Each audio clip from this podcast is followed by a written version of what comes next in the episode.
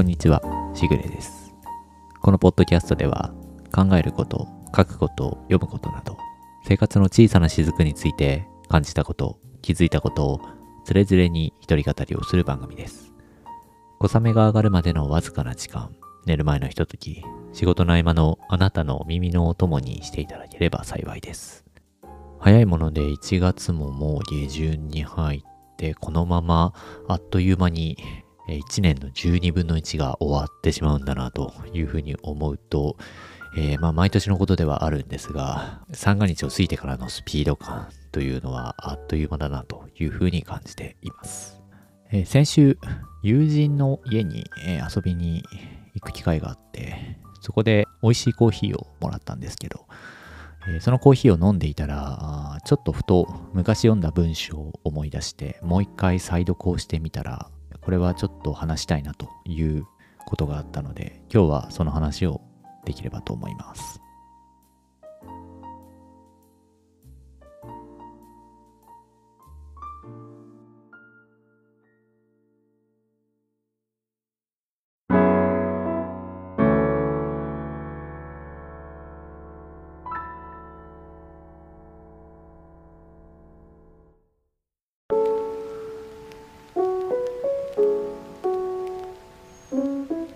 数年ぶりに友人の家に遊びに行きまして、でその時に手土産ということで、えー、コーヒー豆をもらったんですね。友達の住んでいる家の近くにあるコーヒーショップの、えー、すごく美味しいすっきりした味のコーヒーだったんですけど、美味しいコーヒーはやっぱりいいなと思いながら飲んでいったらですね、えー、となんとなくふと、えーまあ、昔読んだ文章というか本ですかね、散文なんですけど思い出して、で気になって、えー、もう一回ちょっと読んでみたんですね。そしたらまあなかなかいいことやっぱり書いてあったなっていうのがあったので、なんとなく今日はその話を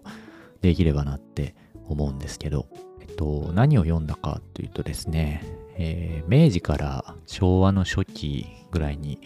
活躍した物理学者に寺田虎彦という人がいるんですが、まあ、非常に有名な方ですね。あ、彼はちょっと変わった経歴というか、あの肩書きを持っていて、えー、当時の、まあ、こういう物理学をやっている人には多分珍しいかなと思うんですが、え文学の素養もあってですね、夏目漱石の門下生とかにもなっているんですね。実際漱石の小説の小説に出てくるいくつかの登場人物のモデルは、えー、この寺田ではないかというふうに言われていて、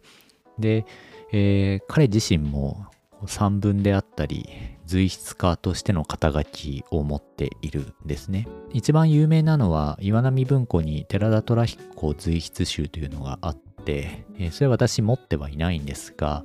昔図書館で借りてちょっと読んだことがあるかなと。いろいろこういろんな散文を発表しているんですけど、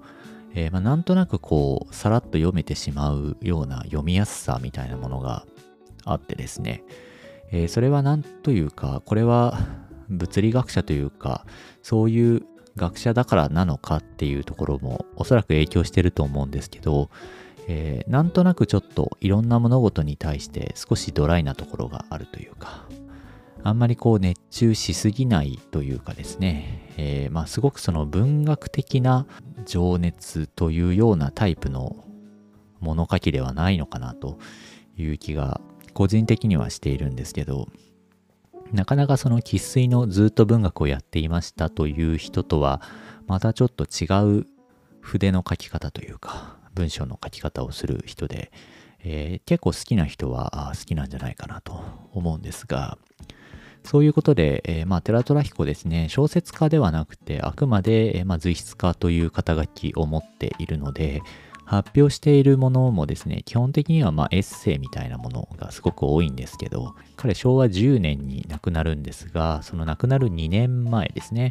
昭和はちねんに、えー、経済往来という経済雑誌があって、そこに寄せた随筆でコーヒー哲学除説という散文があるんですね。で今回はその話をしたいなと思っているんですが、これどういう散文かというと、寺田虎彦すごくコーヒーが好きだったみたいで、えー、いかにこのコーヒーという飲み物が素晴らしいかというのを、えー、まあずっと話してるような、あ、それをずっと書いてるものになるんですが、まあ散文なんでね、すごく短いですし、えっと、青空文庫とかでも読むことができるので、えっと、私も今回ちょっと再読するにあたっては、青空文庫でダウンロードをしてきて、えー、Kindle 版ですね。Kindle 版の青空文庫で、えー、読みました。で、まあ、コーヒーの出会いから、あの、自分がどれぐらいコーヒーが好きかみたいな話を、こう、とうとうと書くんですけど、で、彼はその、これウィキペディアとかで情報を見ると、せんきゅうひゃくきゅうねんですね、めいじよんじゅうにねんに、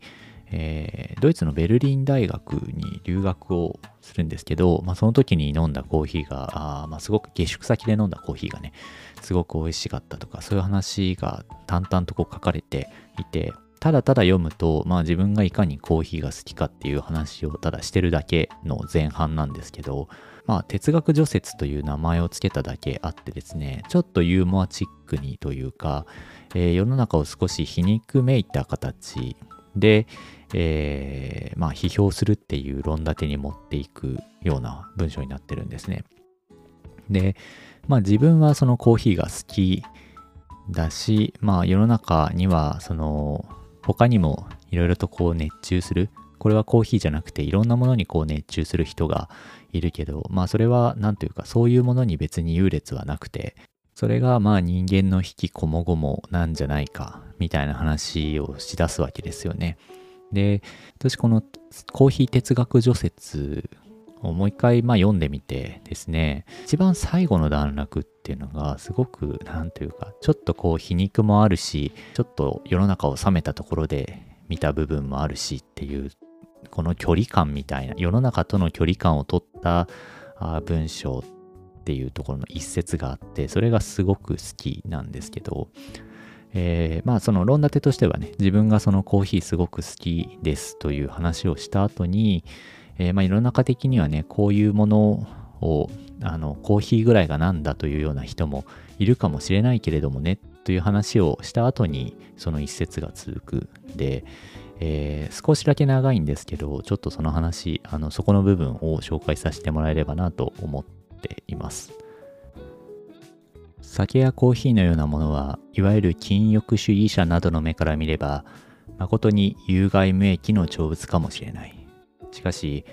芸術でも哲学でも宗教でも、実はこれらの物質とよく似た効果を人間の肉体と精神に及ぼすもののように見える。禁欲主義者自身の中でさえ、その禁欲主義哲学に陶酔の結果、年の若いのに自殺したローマの詩人哲学者もあるくらいである。映画や小説の芸術に酔うて盗賊や放火をする少年もあれば、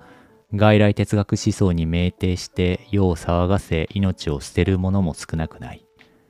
宗教類似の信仰に夢中になって家族を泣かせる親父もあれば、あるいは感化を動かして食いない王者もあったようである。芸術でも哲学でも宗教でも、それが人間の人間としての顕在的、実践的な活動の原動力として働くときに、初めて現実的の意義があり、価値があるのではないかと思うが、そういう意味から言えば、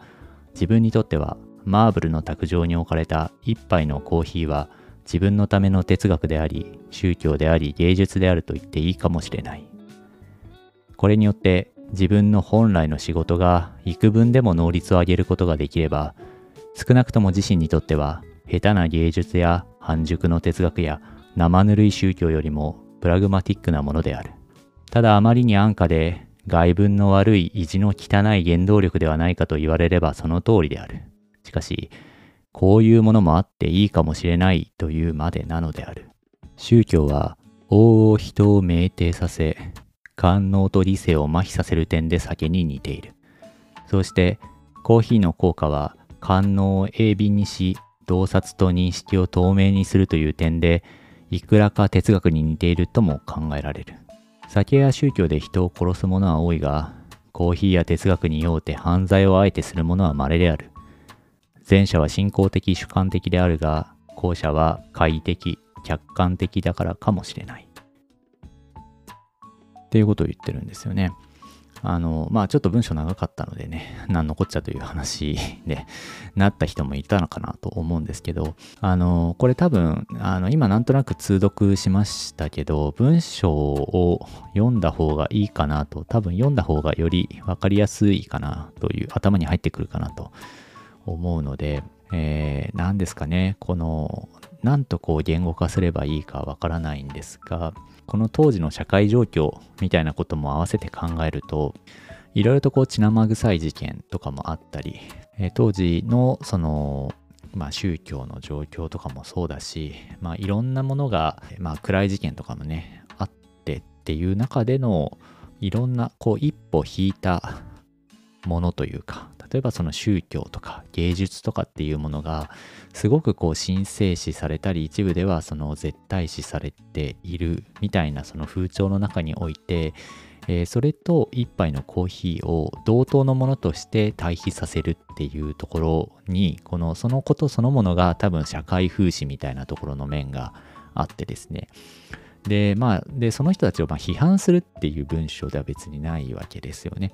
彼らが熱中するのと同じように、私もコーヒーが好きなんだというような、そのやっぱりちょっとその確信に迫った芯を食ったようなことを言いながら、えー、実際にはその何でしょう、対比のさせ方、表現のさせ方に少しこう軽やかさというかですね、社会を風刺するみたいな、そういうなんていうか性格なんですかね、あまり深刻に書かないという表現の仕方をするっていうのが、えーまあ、すごく読んでいて好きだし、あとはまあ文章自体ですね、その時事的な話が含まれてこないので、あの今読んでもそんなにそのすごく古臭いなという感じは、えー、しないんですよね。えー、なのでこれですね、ちょっとまあ今この話を聞いて興味があるなという方いらっしゃればですね、これはあの青空文庫に収録されてますし、もちろん岩波文庫の寺田虎彦の随筆集ですね、えー、買って読んでいただくのでもいいかなと思います。あの青空文庫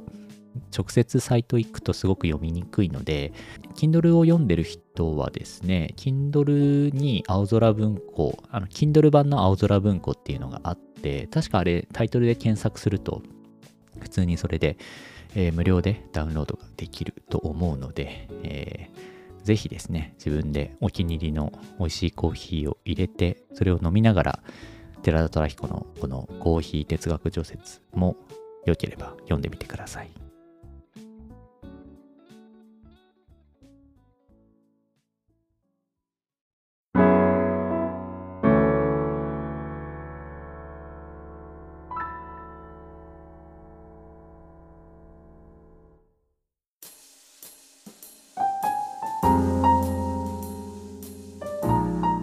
この番組ではお便りを随時募集しています。